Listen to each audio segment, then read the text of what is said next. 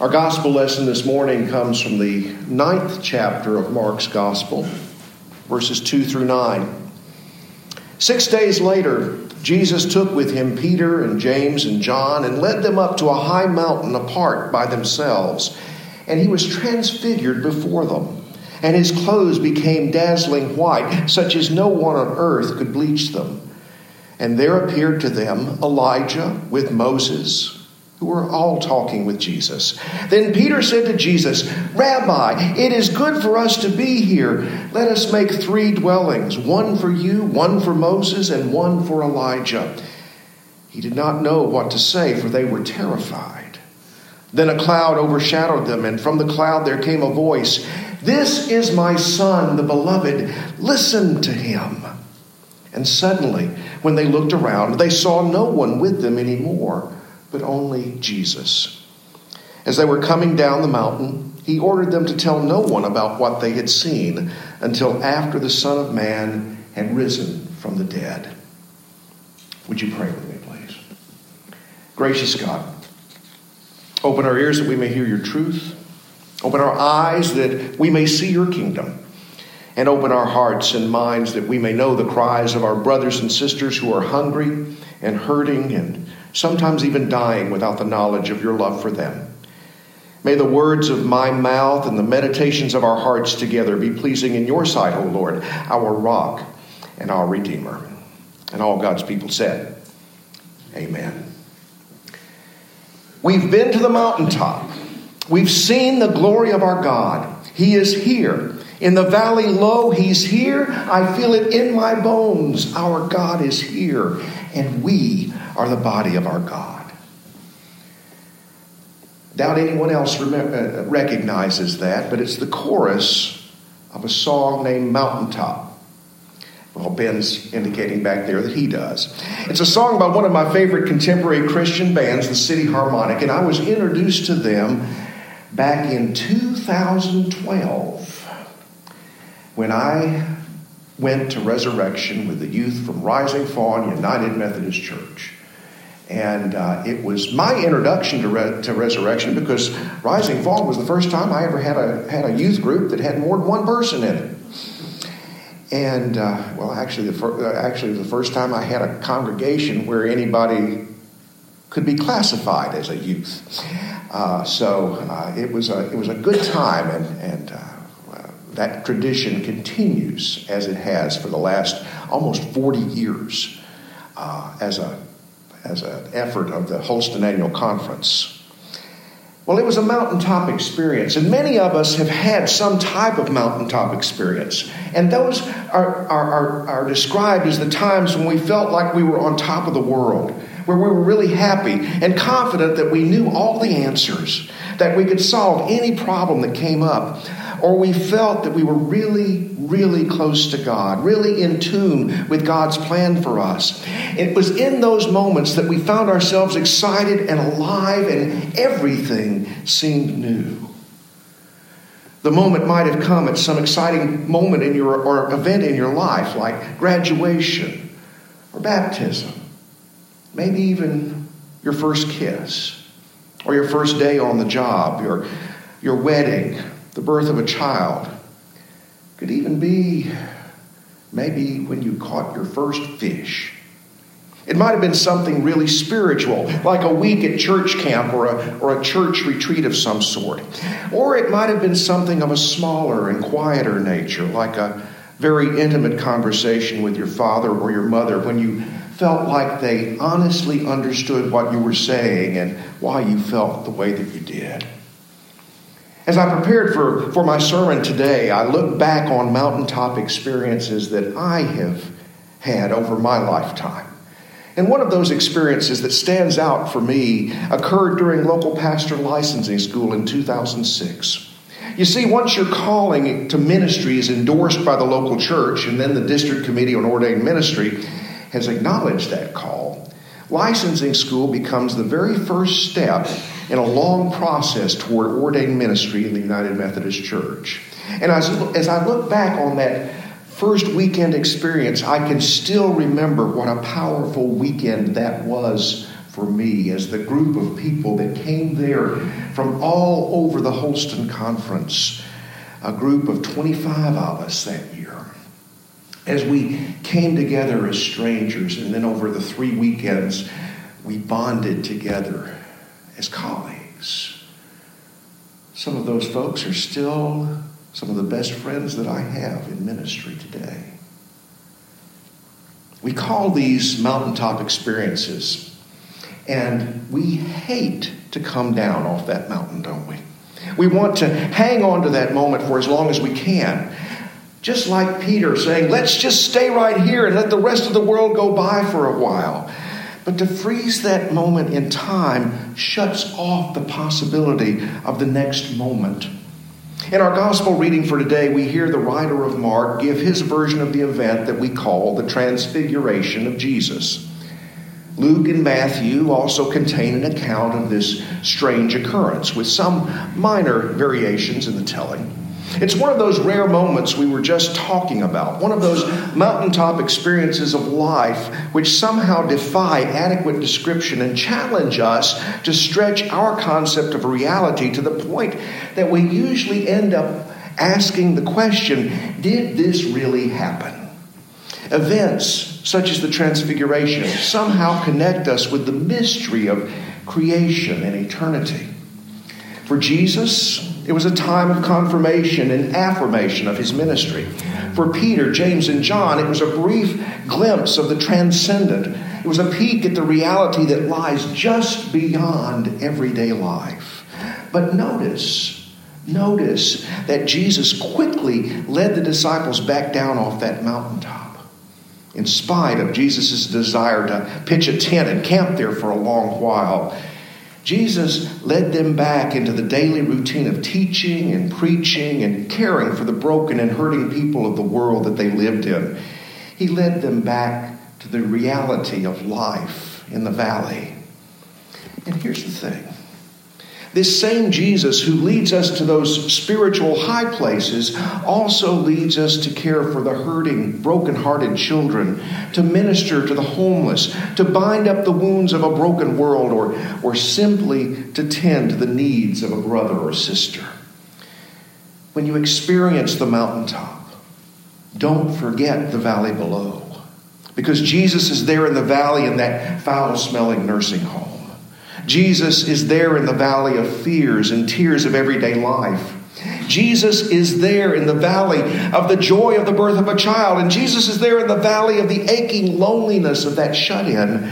Jesus is there at the repeated failures of his followers. Perhaps you've heard the story of the preacher who moved to a new church. Now, this particular church didn't have a lawnmower for the parsonage. So he was looking for someone to either mow the lawn for him or to sell him a used lawnmower.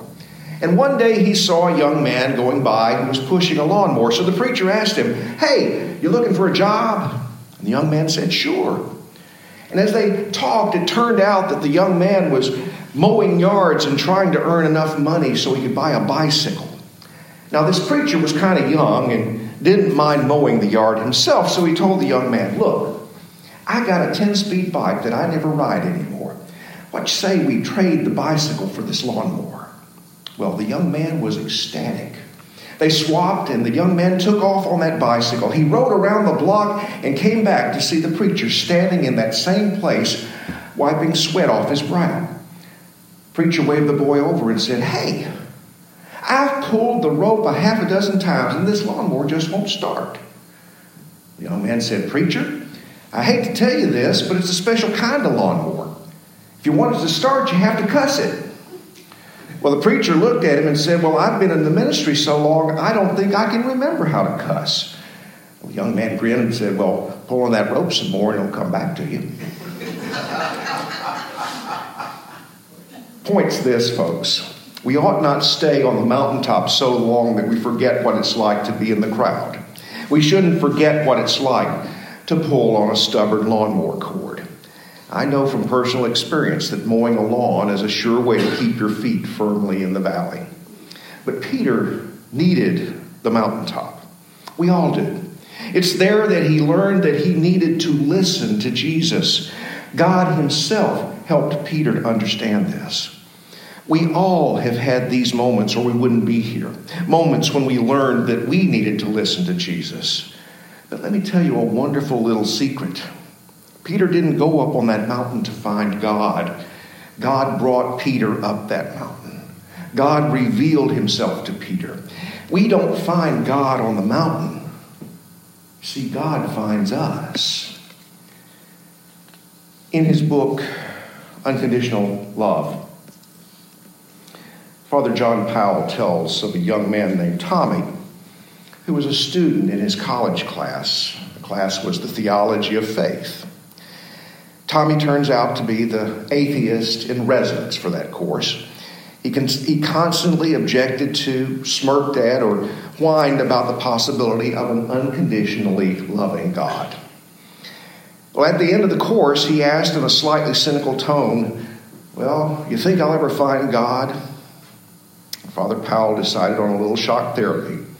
No, he said. Oh, I thought that was the product you were pushing. And he turned to walk away, and Powell says he let him get five steps from the door and then called out, Tommy, I don't think you'll ever find God, but I'm absolutely certain that God will find you. Tommy shrugged a little, left my class, left my life. Later, he says, I heard a report that Tom had graduated, and I was duly grateful. Then I heard a sad report that Tommy had a terminal illness. Before I could search him out, he came to see me. Conversation went something like this Tommy, I, I've thought about you so often. I hear that you're sick. Oh, yes, Father, very sick. Well, you want to talk about it? Sure. What would you like to know? What's it like to be only 24 and dying? Well, it could be worse. Like what? Well, like being 50 and having no values or ideals, or like being 50 and thinking that booze, sex, and making money are the only real biggies in life. But what I really came to see about Tom said is, is something you said to me on the on the last day of class. I asked you if you thought I would ever find God, and you said no, which surprised me. And then you said, But God will find you. And I've thought about that a lot, even though my search for God was not at all intense at that time.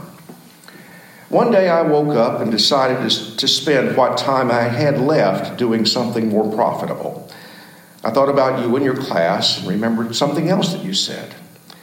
You said the essential sadness is to go through life without living. But it would be almost equally sad to go through life and leave this world without ever telling those that you loved that you would love them. So I began with the hardest one, and that was my dad. When I went in, he was reading the newspaper. And I said, Dad? He said, Yes, what? Without lowering the newspaper. Well, Dad, I'd like to talk said, We'll talk. Dad, it's really important. And he brought the newspaper down about three inches and he said, What is it? I said, Dad, I love you. And then I just wanted you to know that. The newspaper fluttered to the floor. Then my father did two things that I couldn't remember him ever doing before. He cried and he hugged me. It felt so good to be close to my father, to see his tears, to feel his hug, and to hear him say that he loved me too. Now, it was easier with my mother and my little brother. We, we uh, shared things that we had been keeping secret for so many years. And then one day I turned around and God was there. Apparently, God does things in His own way and at His own time. But the important thing is that He was there. He found me. You were right. He found me even after I stopped looking for him. On the mountaintop of transfiguration, God reveals himself to us. He finds us, reveals to us his plan. It's a plan that's found and focused on Jesus. And, tell, and he tells us that we are to listen to him. So I ask you this morning have you come to a place in your life where you've listened? Listened to the parables, listened and learned from his teachings, watched his miracles, felt his sacrificial love? If you haven't, then you need to go up experience the mountaintop. If you have already listened to the parables and learned from his teachings and watched his miracles, felt his sacrificial love, then you have been there. You've been to the mountaintop. You've seen the glory of our God and you've experienced that glory for yourself. And for many of you, it may have been a long time ago that these things happened. But if you have experienced the mountaintop, never, ever forget the valley below. For it's there that we live, it's there that we experience life, and it's there where the grace of God covers everything. Thanks be to God. In the name of the Father, the Son, and the Holy Spirit. Amen. Thank you for listening to our podcast. We invite you to visit our website at mcfarlandumc.org to learn more about our church and the ministries that we provide to the Rossville and East Lake communities around Chattanooga. May God's blessings be yours.